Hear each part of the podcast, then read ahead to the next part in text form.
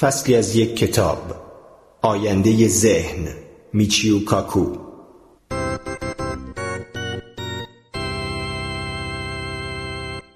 رویاها می توانند سرنوشتتان را رقم بزنند.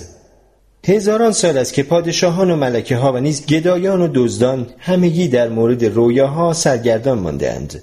باستانیان رویاها را نشانه از آینده می دانستند. پس تلاشی خستگی ناپذیر برای تفسیر آنها در سرتاسر سر تاریخ انجام دادند. مدتهای مدید رویاها با پیشگویی همراه دانسته شده است ولی در دوران جدید آنها عامل کشف علمی هم قلمداد شدهاند. این ایده که تراگسیلنده های عصبی می توانند حرکت اطلاعات گذری از سیناپس را تسهیل کنند که این خود بنیاد عصب شناسی را می‌گذارد در رویا به ذهن اوتولوی فارماکولوژیست رسید. به همین ترتیب در 1865 آگوست ککوله خوابی در مورد بنزن دید که در آن پیوندهای اتمهای کربن زنجیری ساختند که سرانجام دور خودش پیچید و به شکل دایره درآمد. درست مانند ماری که دمش را گاز بگیرد. این رویا پرده از راز ساختار اتمی مولکول بنزن برداشت. و نتیجه گرفت که بیایید در مورد رویا بیشتر بیاموزیم. رویاها به عنوان پنجره‌ای به سوی اندیشه ها و نیت های ما تفسیر شده اند. نویسنده و رساله نویس بزرگ رونسانس میشل دومونتین زمانی نوشت اعتقاد دارم که رویاها تفسیرهای راستین تمایلات خودمان هستند ولی برای مرتب کردن و درک آنها به هنر نیاز داریم. بعدها زیگموند فروید نظریه ای را برای تشریح خواستگاه رویاها مطرح کرد در اثر برجستش تفسیر رویاها وی ادعا کرد که آنها نمودهای آرزوهای نیم آگاهانه ما هستند که اغلب با ذهن هوشیار پس زده شده اند ولی هر شب تغیان می کنند. رویاها توهمات خیال پردازی های افسار گسیخته ما هستند که می توانند عملا رازهای ژرف و حقایقی درباره خودمان را نیز برملا کنند. وی نوشت رویاها جاده سلطنتی به ناخودآگاه هستند. هالیوود از شگفتی پایان ناپذیر ما نسبت به رویاها به خوبی بهره گرفته است. صحنه محبوب بسیاری از فیلم ها هنگامی است که قهرمان داستان دنبالی از رویایی حراسآور را می‌بیند و سپس با عرقی سرد حاصل از آن کابوس از خواب میپرد در فیلم پرفروش اینسپشن لئوناردو دیکاپریو در نقش دزدی خرده‌پاست که رازهایی را از بعیدترین جا به سرقت می‌برد از رویاهای آدمها با اختراعی تازه او می‌تواند پا به رویاهای مردم بگذارد و وادارشان کند تا رازهای مالی خود را به زبان بیاورند گرچه رویاها همواره ما را افسون و آشفته کرده تنها در حوالی دهه‌ی گذشته بود که دانشمندان توانستند پرده از رازهای آنها بردارند در واقع دانشمندان اکنون می توانند دست به کاری بزنند که زمانی ناممکن تلقی می شد. آنان قادرند تا عکس و ویدیوهای خام از رویاها را با ماشین های MRI تهیه کنند. روزی شاید بتوانید به تماشای ویدئویی از رویایی بنشینید که شب قبل دیده اید و به بینشی از ذهن نیم آگاه خودتان دست بیابید.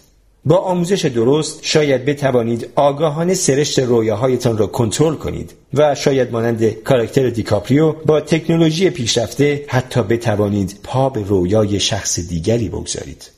رویاها گرچه رازآلودند تفنن غیر ضروری و نشخارهای بیفایده مغز بیکار نیستند در واقع رویاها برای بقا حیاتی هند. می توان نشان داد که مغز جانورانی مشخص فعالیت‌های رویا مانند از خود بروز می دهند.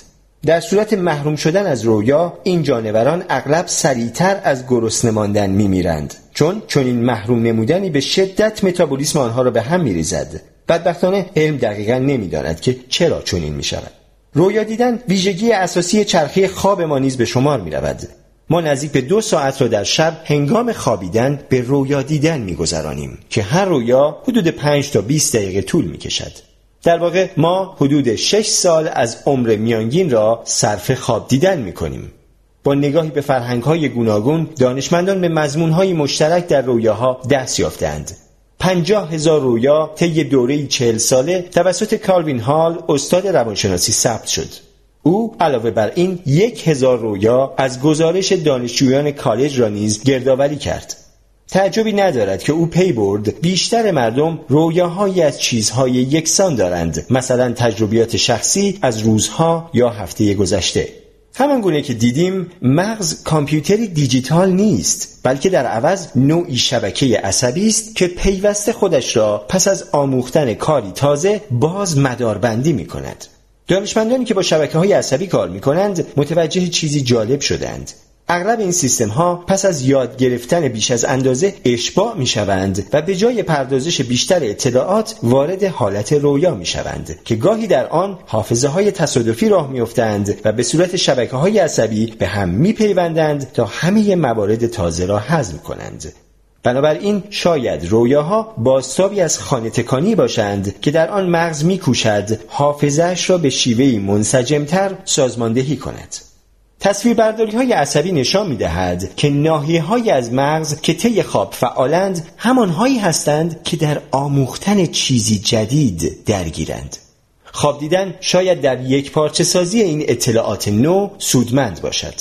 همچنین برخی رویاها می توانند رویدادهایی را که چند ساعت پیشتر درست قبل از خواب رخ داده لحاظ کنند ولی رویاها بیشتر خاطراتی را در بر می‌گیرند که چند روزی عمر دارند مثلا آزمایش ها نشان دادند که اگر عینک هایی با شیشه سرخ به چشم کسی بزنید چند روز بعد رویاها نیز به رنگ سرخ در میآیند.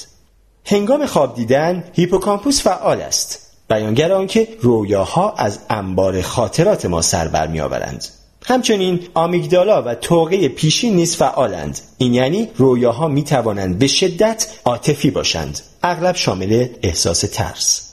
ولی ناهی هایی از مغز که خاموش می شوند اینها هستند. پوسته جلو پیشانهی که ستاد فرماندهی مغز است. پوسته کاس چشمی پیشانهی که می تواند مانند سانسورچی یا راست آزما عمل کند و منطقه گیجگاه آهیانهی که سیگنال های حسی حرکتی و هوشیاری فضایی را کنترل می کند هنگامی که پوسته جلو پیشانه خاموش می شود ما نمی توانیم روی مرکز خردمندی و برنامه ریزی مغز حساب کنیم. در عوض بی هدف در رویاهایمان سرگردان می شویم با مرکز بینایی که بدون کنترل خردمندانه تصاویر ارائه می کند پوسته کاسه چشمی پیشانه‌ای یا راست آزما نیز غیر فعال است. بنابراین رویاها اجازه می‌یابند تا بی هیچ قید و بندی از قوانین فیزیک یا عقل سلیم سرخوشانه ول بچرخند.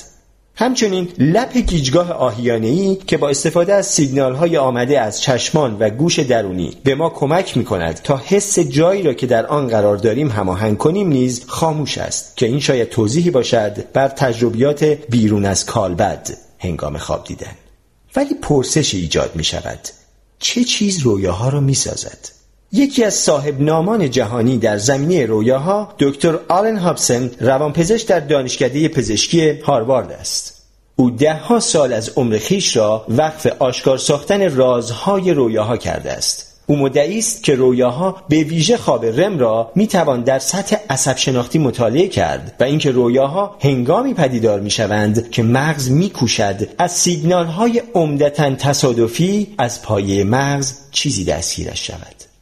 او عقیده دارد که پس از خیز برداشتن امواج پی جی او از پایه مغز به ناحیه های پوسته ای پوسته میکوشد تا از این سیگنال های در هم بر هم سر در بیاورد و دست به کار ساختن روایتی از آنها می شود که به آن رویا می گوییم.